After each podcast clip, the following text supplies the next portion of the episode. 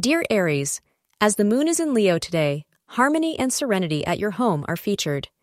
This gives off an imitation of being a critical period for your family, and you will actually want to solidify your bonds by hanging out.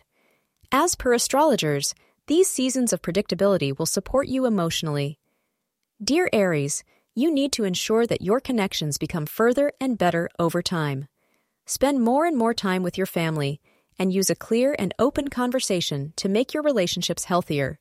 Yes, utilize transparent correspondence to construct trust among you. Today may hold surprises for you in the area of romance. A friend could become something more today in a most unexpected turn of events as they start out helping you with your work and end up looking at you with love in their eyes. Don't discount this relationship just yet. It might work. Indulge yourself in the area of romance today, as love is in the cards. Thank you for being part of today's horoscope forecast. Your feedback is important for us to improve and provide better insights. If you found our show helpful, please consider rate it. Your support helps us to continue creating valuable content. Thank you for being here and see you tomorrow.